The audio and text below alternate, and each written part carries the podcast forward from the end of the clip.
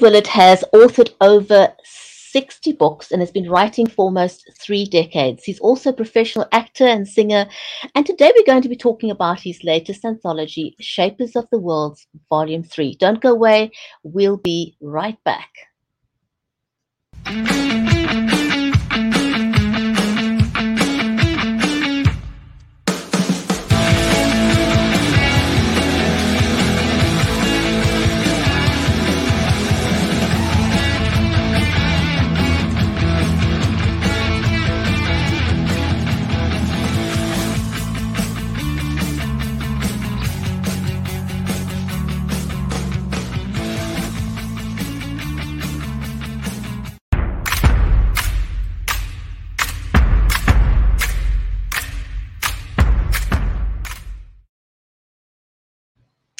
If you just joined us, you are watching the Writers Corner live show. Our guest today is Edward Willett, and we're going to be talking about his book, Shapers of the Worlds, Volume 3. Our show is brought to you today by StreamYard, um, Creative Edge, and Be Live Media. So, welcome to the show, whether you're watching us over on Facebook, on LinkedIn, on Amazon Live, um, on Twitter, on YouTube, a hearty warm welcome. Feel free to engage with us. Say hello to us in the comments if you like. Um, we are watching all the comments, so we'd be happy to engage with you. So, before we bring on our amazing uh, author for today, one of the things that we're very passionate about is helping you as an author level up when you appear online to talk about your book. Because thanks to the pandemic, um, it was a very difficult time for people to pivot into appearing online to talk about their books, doing book launches online. But I think we've kind of got the gist of it and we're used to that. And so here is just one or two quick tips to help you level up when you do that. Now, when you go live on your phone to talk about uh, your book on TikTok and on Instagram, you'd be holding your phone in portrait mode. And that's 100% correct because on those two platforms, you'll use the entire screen real estate holding your phone in portrait mode. But here's a quick tip if you are going live on any of the other platforms like um, Twitter, on YouTube, on Facebook, um, then you want to turn your phone into landscape mode.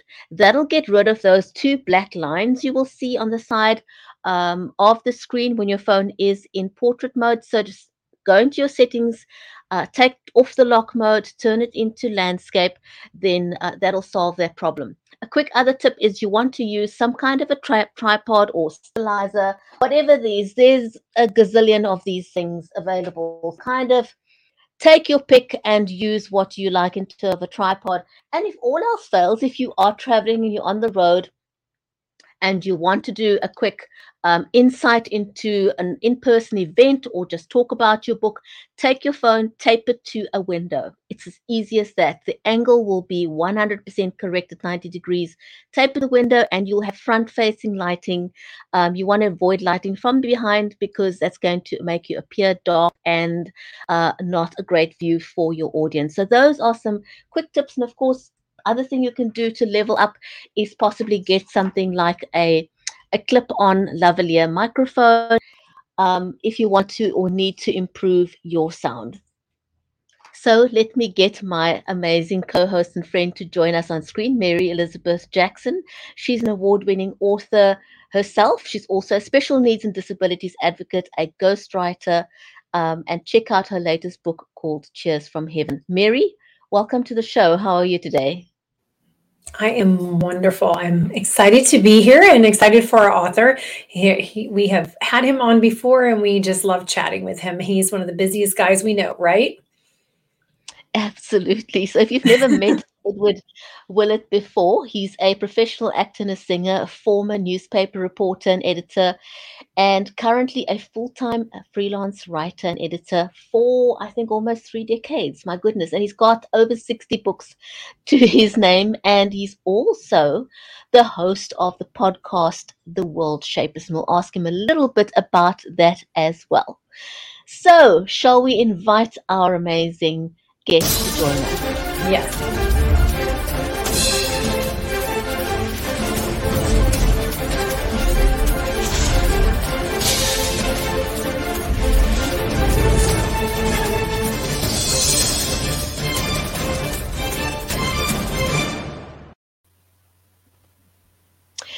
Edward, welcome. Glad to have you back on our show again. Always lovely to have you. Glad yes, to be here. How, how are you today? I'm doing fine. I hope there's not too much noise in the background. Just as we got started, some workmen came into my backyard. So oh. you're hammering and sawing. That's that's what that is. All right, it's real life. We're, we can go with it. We can go with the flow. We're we're pretty easygoing. So we can't we can't hear anything. So so so all good. So you've had an interesting journey into becoming an author and you know how you developed your love for writing. Um, for anyone who's not seen you on our show before can you tell us a little bit about how you got started as an author? Now i know you still got a copy of your first book somewhere isn't it?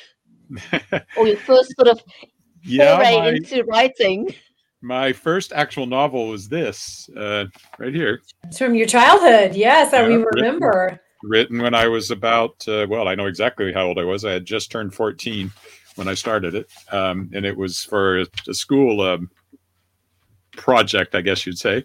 Um, our teacher had required us to do uh, um, a page a day of writing, and I was always way ahead of everybody else. And I, I carried on and wrote a whole novel. But I'd started before that with a short story when I was about 11 called Castor Glass Hypership Test Pilot, which kind of shows you where my uh, my mind was set. It was going to be science fiction because I had two older brothers who wrote science fiction.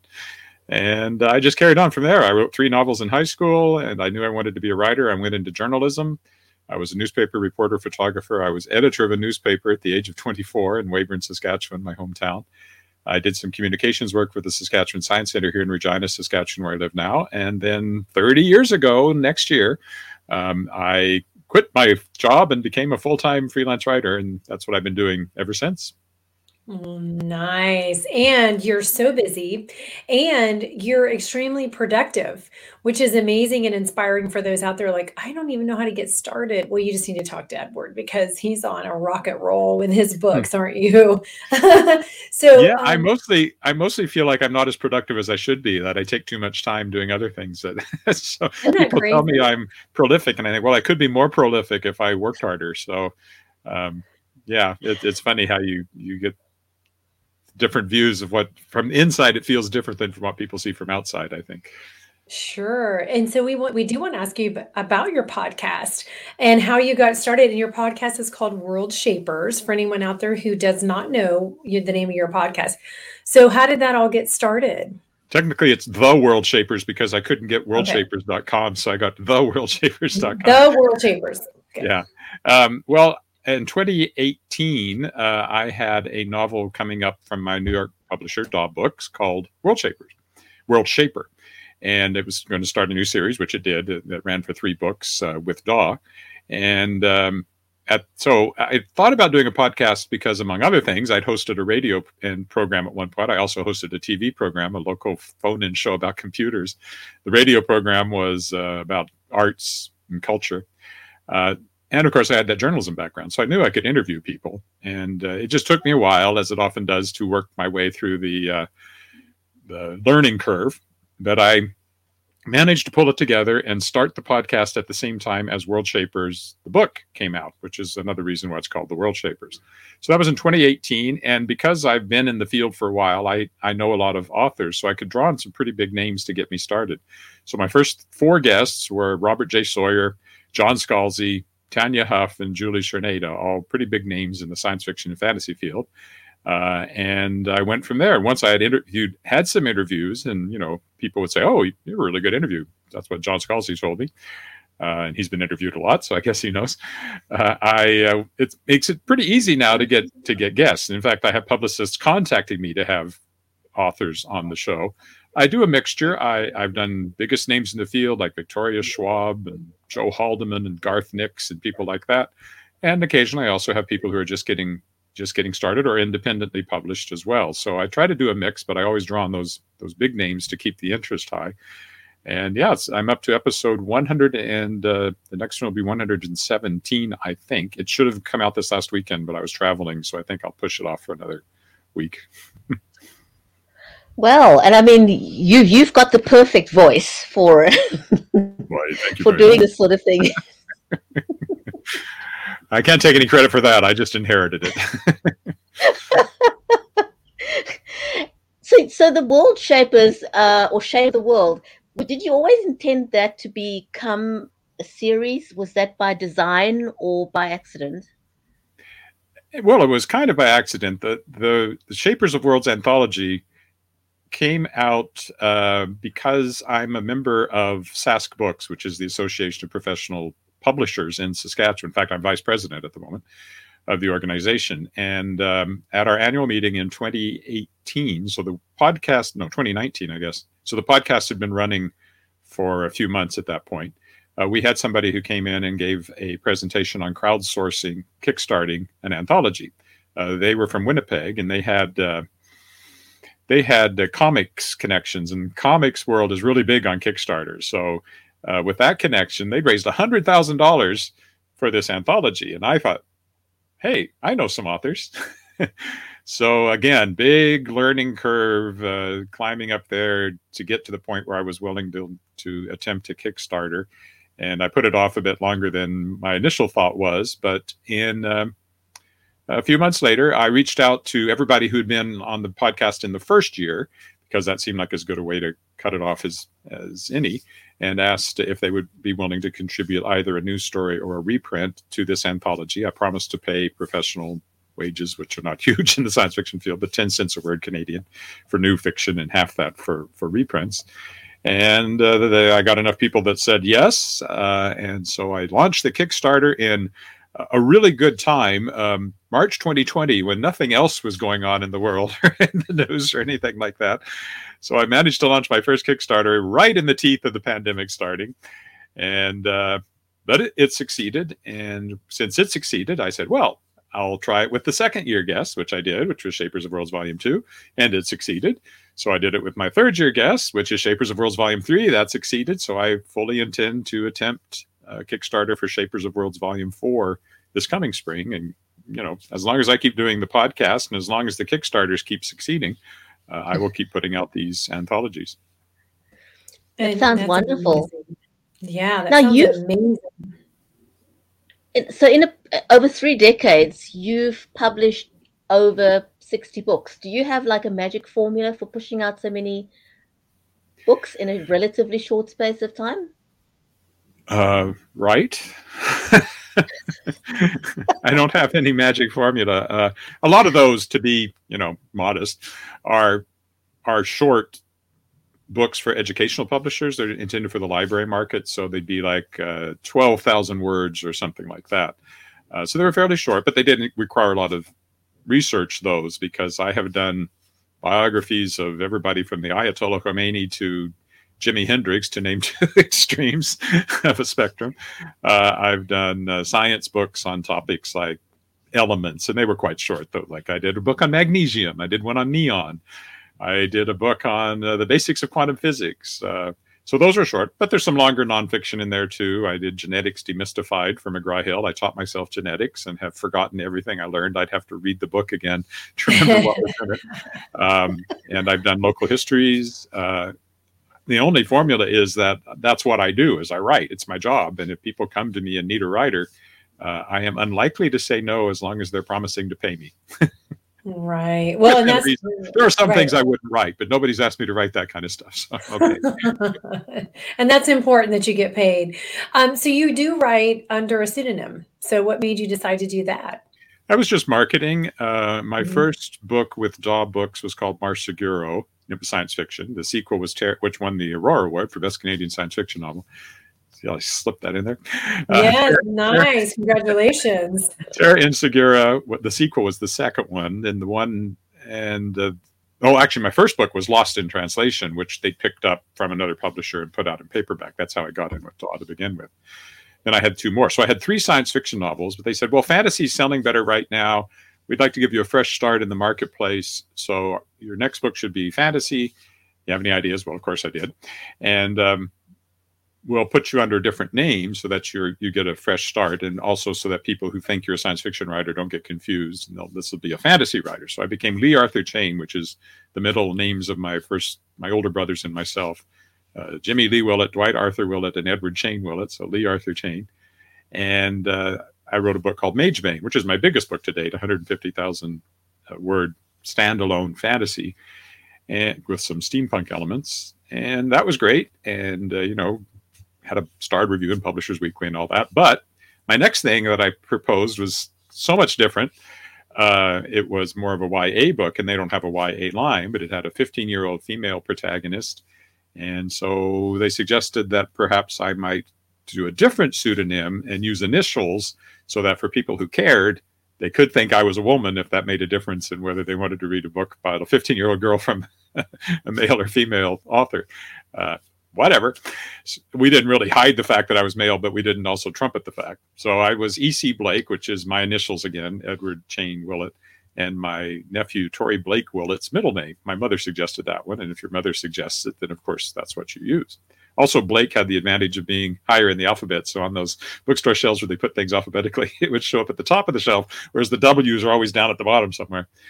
Uh, and that was that. I did three books as E.C. Blake, and then they let me become Edward Willett again. And I've been Edward Willett now for my last five books with Daw. For myself, I mostly use Edward Willett, although I did put out one book through Shadowpaw Press as E.C. Blake, um, because that's my f- fantasy name. And who knows going forward? Um, I've also done a house name where I was uh, Adam Blade for a, a series called uh, Beast Wars, which is a children's series that uses a bunch of different authors all writing under the same name. So there's different reasons to doing it, but my preference is always to write as Edward Willett. I can well I can well imagine um.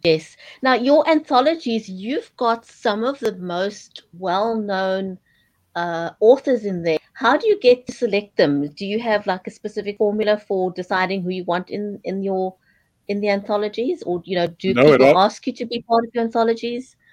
It all goes back to the podcast. Every every author was a guest on the podcast, so that's the only formula. Whoever I get for my podcast, I ask at the end of the year, once the August flip over rolls around, because it started at the beginning of August 2018 I'll ask those authors if they would like, and usually when I'm interviewing them, I ask them as well if they think about it. And uh, that's that's all there is to that. And the reason there are so many big names in there is because I do make a point of reaching out to some of these the biggest name authors. And as I said, even publicists from major publishers are now will reach out to me and see if I will have an author on. So I have some coming up that are unfamiliar to me, but that were uh, they were pro- I was approached by like, you know Penguin Random House or somebody like that if I would have an author on. Um, so it's, a, it's, it just is what it is. And uh, what's interesting about it is that because I interview both fantasy and science fiction writers, I interview, I interview middle grade authors and young adult authors. Uh, you end up with a very eclectic mix of stories in the anthology as well. There's no theme like some anthologies. Like I've been in themed anthologies, which are like, what if the old gods were doing things in the modern world? Was one always in the Modern Deity's Guide to Surviving Humanity. That one was called. Um, and in this case, it's very much there will be hard science fiction, fantasy, steampunk, everything under the sun uh, shows up in the Shapers of Worlds anthologies. It's all fantastical, is the only real uh, thread that runs through them. I think it's amazing. You're so multifaceted. And you're right. There are some folks that are strictly the niche for podcasting, for book reviews, for everything. But it um, it allows you to fulfill all that, you know, um, all the different loves and passions that you have. So would you um okay. Uh let's um you want to read us can you read us just the introduction to the book? Uh sure, if I have time. Um, it's about four or five pages. So. oh, okay. Can you, do you want to do one page? You know, just yeah, that's what I thought. It's probably too long to read the whole thing. Okay. Um, um, basically, I'm looking for a new metaphor for what the book is like, and uh, this is how I came across it. Um, that brings me to this volume, and I find myself in need of a new metaphor. As it happens, the very day I'm writing this, I took a long walk in the prairie outside my home city of Regina, Saskatchewan. The prairie is deceptively simple in appearance. When you drive through it in a car, all you see is the flat land stretching to the horizon, brown or green or white, depending on the season, and it's easy to dismiss, dismiss it as a monotonous place with little variety.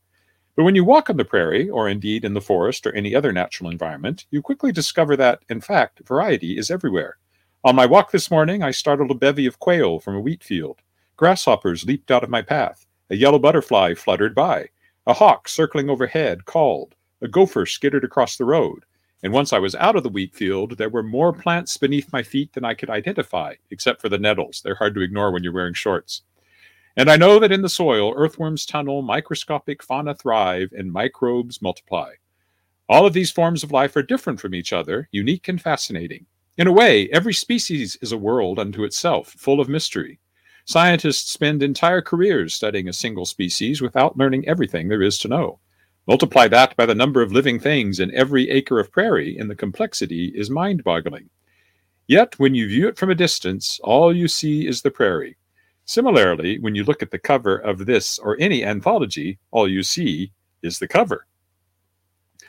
Um, some of these authors may be familiar to you, some you may never have heard of, but all have crafted tales set in worlds of their creation.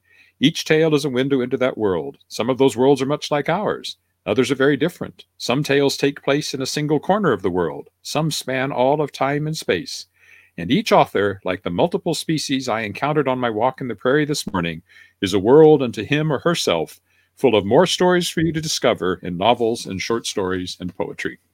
Beautiful. I love it. Thank you so much.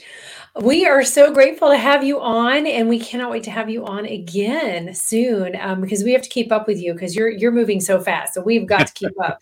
yeah, right up till I keel over, I'll be I'll be moving. Yeah. oh my goodness! Sure. So much, Edward. We'd love to have you back. When is your next book due? Because we definitely would want to schedule and just talk about your next book. What's next for you? Well, The Tangled Stars is my new uh, novel coming out from Daw Books. In it's interesting; it's not coming out in print; it's only coming out in ebook and audiobook, uh, and that comes out October eighteenth. Uh, so I'd love to come back and just talk about that one.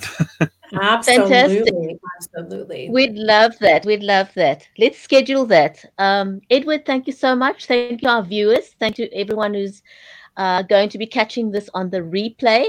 We totally appreciate you. And if you're watching us over on Amazon Live, Edward's book is in the carousel there, so go and grab a copy of that and have you back um, to talk. Yep, to talk soon about it. Yeah, absolutely. So thank you so much, Edward, and we'll see you soon. Thank you. Okay, bye. Bye.